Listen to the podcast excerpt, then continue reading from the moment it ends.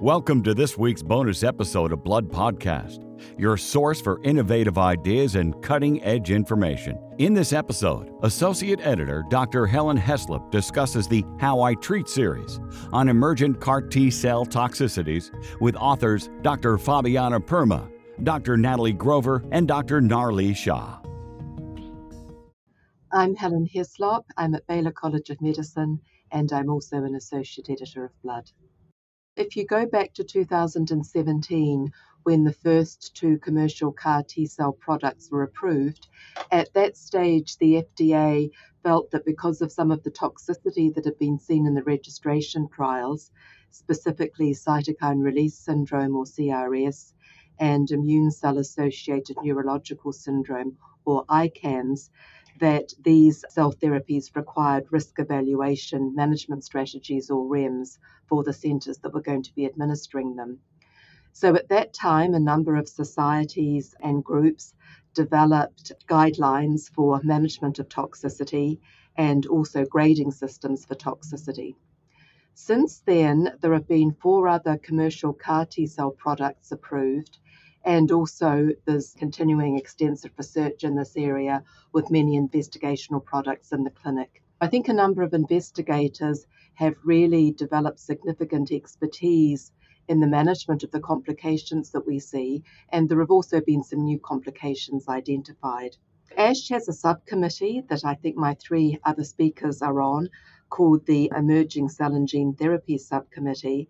And this group felt it was timely to really develop some updated guidelines on how to treat these complications, and they fit very nicely into a How I Treat series. We were trying to provide a series of articles that would give clinicians caring for these patients really an updated view from experts on how they're currently managing some of the complications we see how they're identifying some new complications, and then really updated management for some of the complications that were identified during the initial registration trials. I think there are also areas for further research. Um, I think we can still do better in the future, and I think the authors have also done a very good job identifying opportunities for future development. There were four articles, and this was really based on discussions in this ASH subcommittee the first article was How I Treat Refractory CRS and ICANS Following CAR T Cell Therapy. Nirali Shah is one of the authors, along with Michael Jain and Melody Smith. And this um, article really updates experience on how to treat these two common complications.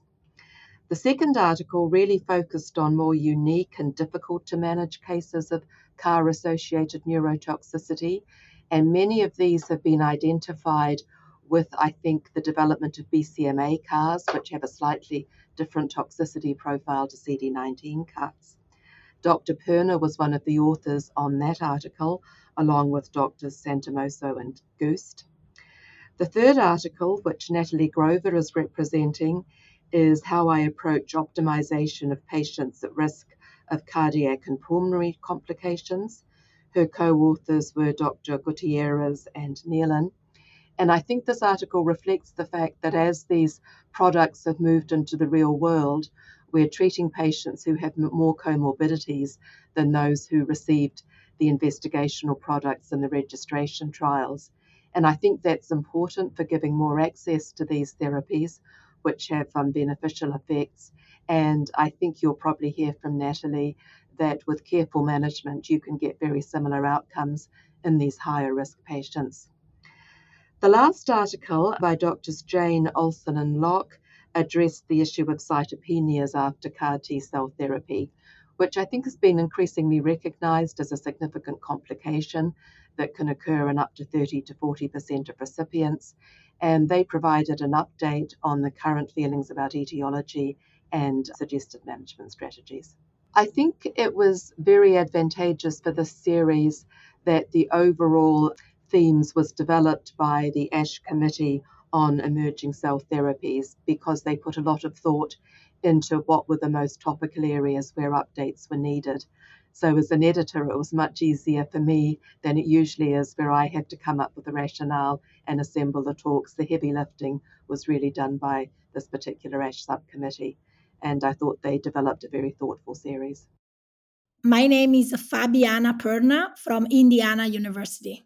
Neurological complications are very common after CAR T cell therapy, and uh, current guidelines describe a series of neurological features that fall into the definition of immune effector cell associated neurotoxicity syndrome, also called ICANS.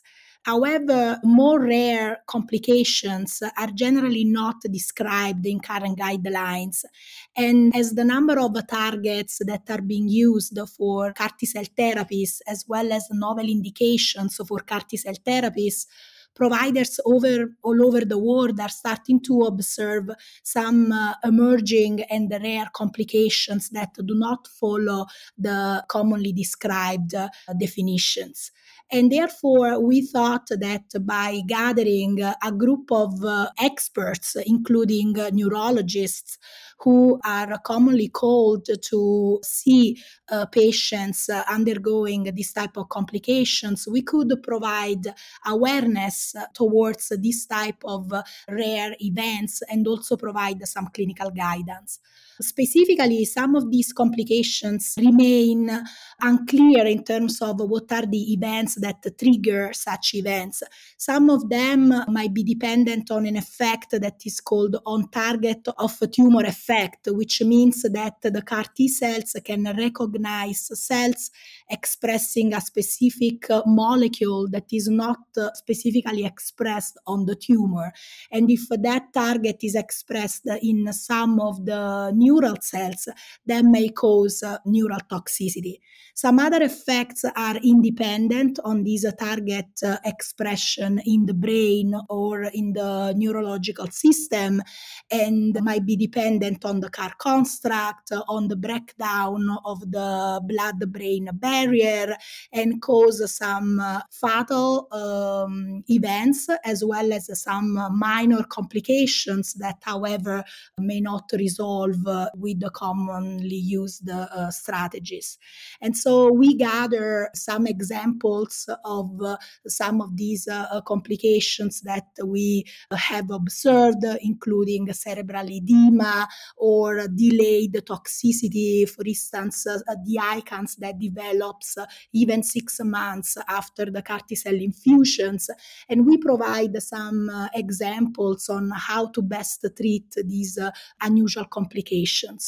We believe that uh, the best way in the long term to continue collecting these cases and eventually lead a critical number of uh, uh, unique cases may serve to develop more official guidelines that can help the clinical management of uh, neurological complications the unique aspect of this uh, effort by the subcommittee is really to not only engage hematologists with the CAR T cell therapy expertise, but actually also neurologists, cardiologists, so colleagues with different type of expertise who become very precious in contributing and understanding how to best manage these patients. Again, not only this is a multidisciplinary effort that is important for the best care of these patients, but it is also important to gather this expertise in order to be able to collect over time as many uh, cases as possible, acquire information about these patients, and eventually give back uh, to providers and patients themselves with the best directions. Eventually, we believe that this is opening up new uh, venues for translational research because this is an understudied area where it is important to understand how these events are triggered, how we can improve current CAR T cell therapies to enhance efficacy and safety it is important to uh, collect as many cases as possible on these emerging and uh, unusual complications of CAR T cell therapies in order to develop guidelines and also to expand the new venues of translational research that uh, can help understanding how these events are triggered, what are the molecular mechanisms underpinning these events, and eventually improve and enhance efficacy of these uh, novel therapies as well well as minimizing the toxicities of uh, these uh, therapeutics. As new uh, clinical trials are launched, it is important to carefully evaluate the expression profile of novel targets. Most uh, experiments, uh, actually, most preclinical data are focused on looking at the differential expression of these molecules between the tumor cells compared to the normal cells.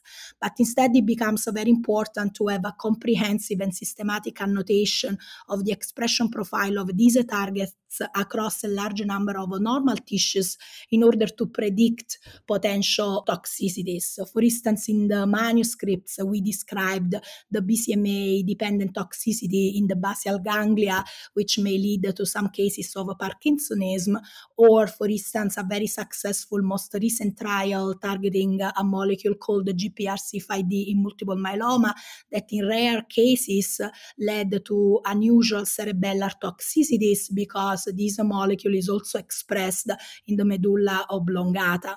And so this could be one takeaway. The second is really to report and uh, collect as many uh, data as possible. And we also, as a committee, we included the CAR toxicities in the Consult Colleague platform of blood, which gather experts that are available to provide their expertise in uh, managing these, uh, these unusual complications. I would say perhaps uh, safety starts by selecting uh, the right targets. Uh, as we said at the beginning, novel targets are entering the clinical arena and novel indications. So it is very important to carefully select molecules with uh, an expression profile that may lead to tolerable toxicity. And secondly, probably to let experts from different fields contribute and uh, trying to basically basically have a more broadened approach to this type of therapies that are not only related basically to the blood system. I'm Natalie Grover, and I'm at the University of North Carolina at Chapel Hill. CAR T cells have really changed how we care patients with heme malignancies. And as you know, many products have been FDA approved recently, and also more approvals for new indications, including moving this treatment to earlier lines of therapy as more patients are being considered for this therapy, mm, there are more questions arising about how to assess the candidacy of patients and also care for these patients. The trials for most of these products had more strict eligibility criteria, but of course, many of the patients that we see in clinic may not have met the criteria for trial and may have more comorbidities. So, the question of how to optimize these patients with pulmonary and cardiac comorbidities how to assess their candidacies so they can receive these potentially life saving therapies and also manage these patients if they experience toxicities during treatment is really critical and important. Our article approaches how to evaluate patients in terms of both their cardiac and pulmonary comorbidities and their conditions prior to CAR T cell therapy, and also management of patients who are at higher risk who develop complications post treatment. And as more of these products are being approved and available, it's also important for physicians who are referring patients for CAR T cell therapy to understand how to evaluate these patients and which patients are candidates for this therapy and also how to mitigate their risks.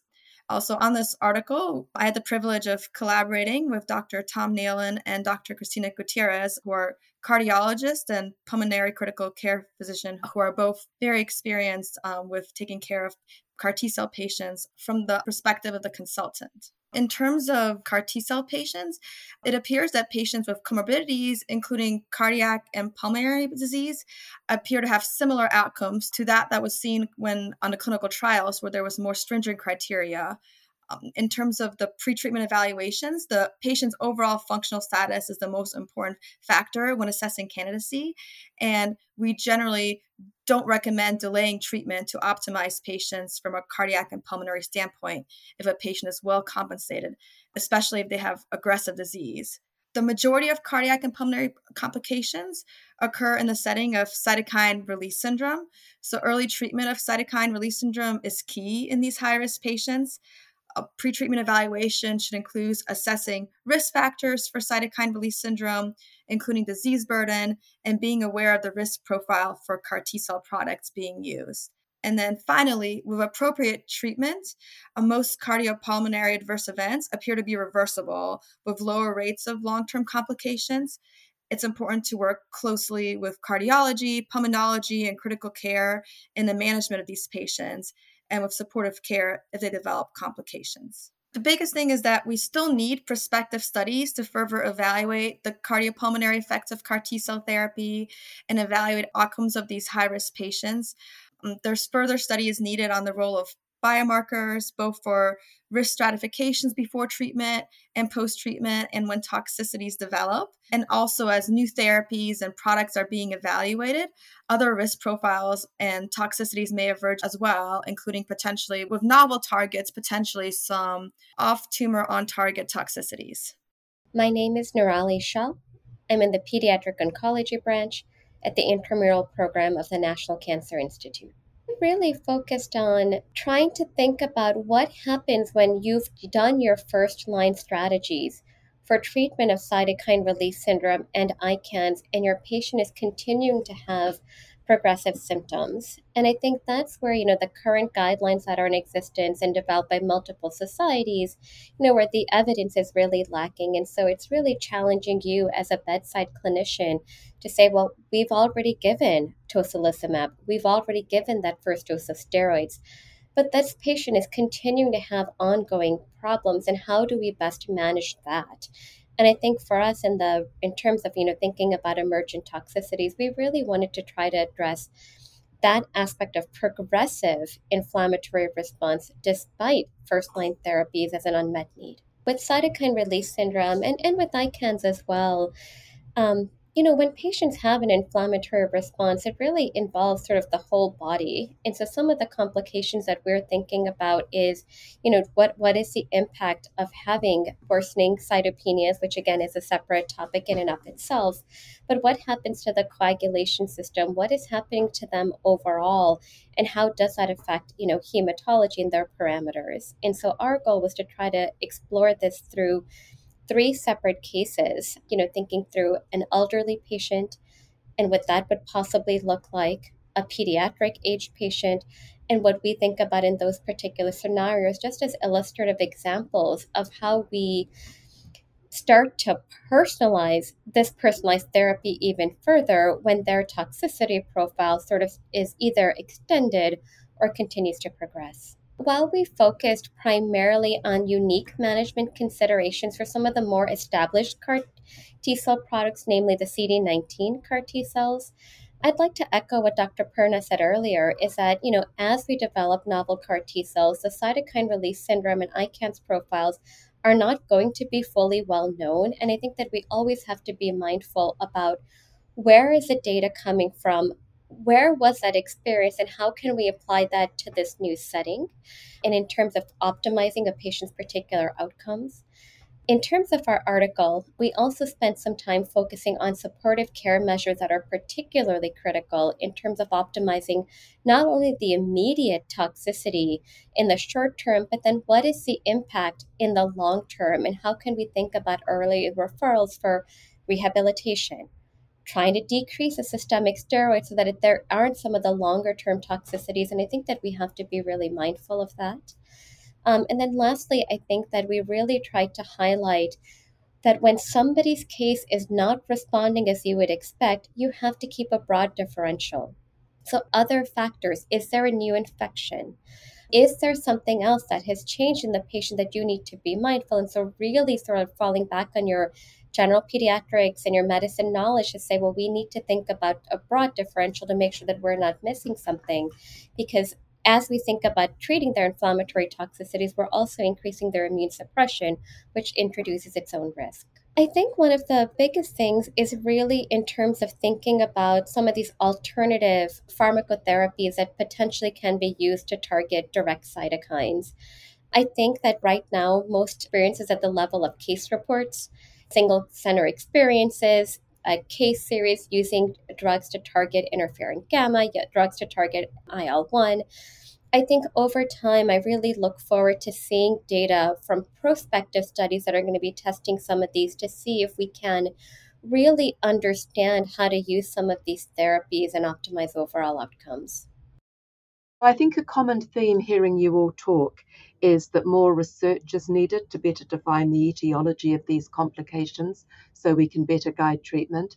Could I maybe ask each of you to let me know what you think an important area of research is with respect to your particular how I treat? I would think about two big areas. One is more in the clinical space, where as we speak, we are trying to build a repository where we can uh, put in the same place all these resources available on these emerging and complicated toxicities so that we can not only use these manuscripts but also additional resources from other societies like the CIBMTR, for instance, or the American Society for Cell and Gene Therapy, and so create a comprehensive and integrated platform that can be of use uh, for clinicians and scientists, and also a place where any provider, any member of the ASH general membership can actually contribute and uh, expand the pool of these uh, complicated toxicities so that we can have a better understanding of what's happening with uh, so many diverse CAR constructs and indications. On the more experimental level, perhaps I am biased because I work on target discovery strategies, but I do think that there is a need of understanding of identifying novel targets. Some of them, as you know, are uh, tumor associated antigens. So these are molecules that are highly expressed on the tumor. However, they, at some extent, they're still expressed on normal tissues. And therefore, perhaps combinatorial strategies might help minimizing toxicity compared to tumor specific antigens, which instead uh, might be either derived from mutated areas of the genome, like conventional neoantigens, or perhaps from alternative mechanisms like alternative RNA splicing or epigenetics. So, in that respect, there is um, a large effort in trying to improve these therapies uh, to minimize toxicity, but also trying to understand what are the mechanisms underlying this type of events. Are they specifically dependent on the target expression, or there are other factors, as we believe, that contribute to these events? Thank you, Fabiana. Uh? For me, I think, you know, one of the biggest challenges is really going to be how we start to learn to use some of these alternate therapies that are available for the treatment of uh, cytokine release syndrome and ICANS and really being able to get some data. You know, I think everybody's familiar with the story of how tocilizumab started to be used. You know, we didn't really have a lot there was a patient at Children's Hospital Philadelphia. He was doing very poorly, and IL 6 levels are elevated. But I think that as we've become smarter and wiser, I think really being able to do prospective clinical trials in terms of optimizing efficacy regarding toxicity is going to be important. The second part of it is also the impact on CAR efficacy in making sure that we really understand if it's going to have a deleterious effect on overall outcomes. And so I think those are probably the two biggest areas combined with the emerging role of preemptive therapy. We used to not give toci until patients were very sick, and now it's starting to evolve where we're giving it with the first onset of cytokine release syndrome. And where is that pendulum going to shift? And I think that becomes particularly challenging to do when you have really a brand new car and you don't really know much about it. In terms of thinking about cardiac and pulmonary, both optimization and toxicities. I'd like to echo of what Dr. Perna had said about getting more information kind of from larger databases as we because I know many different institutions are getting experience treating some of these patients who have both who are the highest risk from a cardiac and pulmonary standpoint and having more information about these patients short-term and long-term outcomes with CAR T cell therapy in addition, I think kind of what Dr. Shah said right now as well for these patients who are potentially at the highest risk when they do get cytokine release syndrome for complications, more prospective studies looking at potentially prophylaxis or for CRS to really reduce their risk of getting some of these complications as well. So, Natalie, do you maybe treat patients who've got comorbidities earlier than you might treat other patients? Yeah, so we do treat patients who are with comorbidities. We treat our toxicities earlier in general than we do other patients. And I think the other part is looking at biomarkers uh, in terms of assessing patients' risk for complications as well. So I think everyone's concluded that we do need more research. I'd like to thank all the authors of these How I Treats for their insights today. I think one of the things you've heard is that there is the need for more research to better define these conditions so we can optimize treatments. But I also think that these four How I Treats provide a state of the art snapshot of how we do evaluate and treat these complications in 2023. And I'd like to invite all the audience to read the full articles, which I think will be very helpful as they care for these complex patients in the clinic. Thank you for listening to this bonus episode of Blood Podcast. To read these articles, visit bloodjournal.org. This episode is copyrighted by the American Society of Hematology.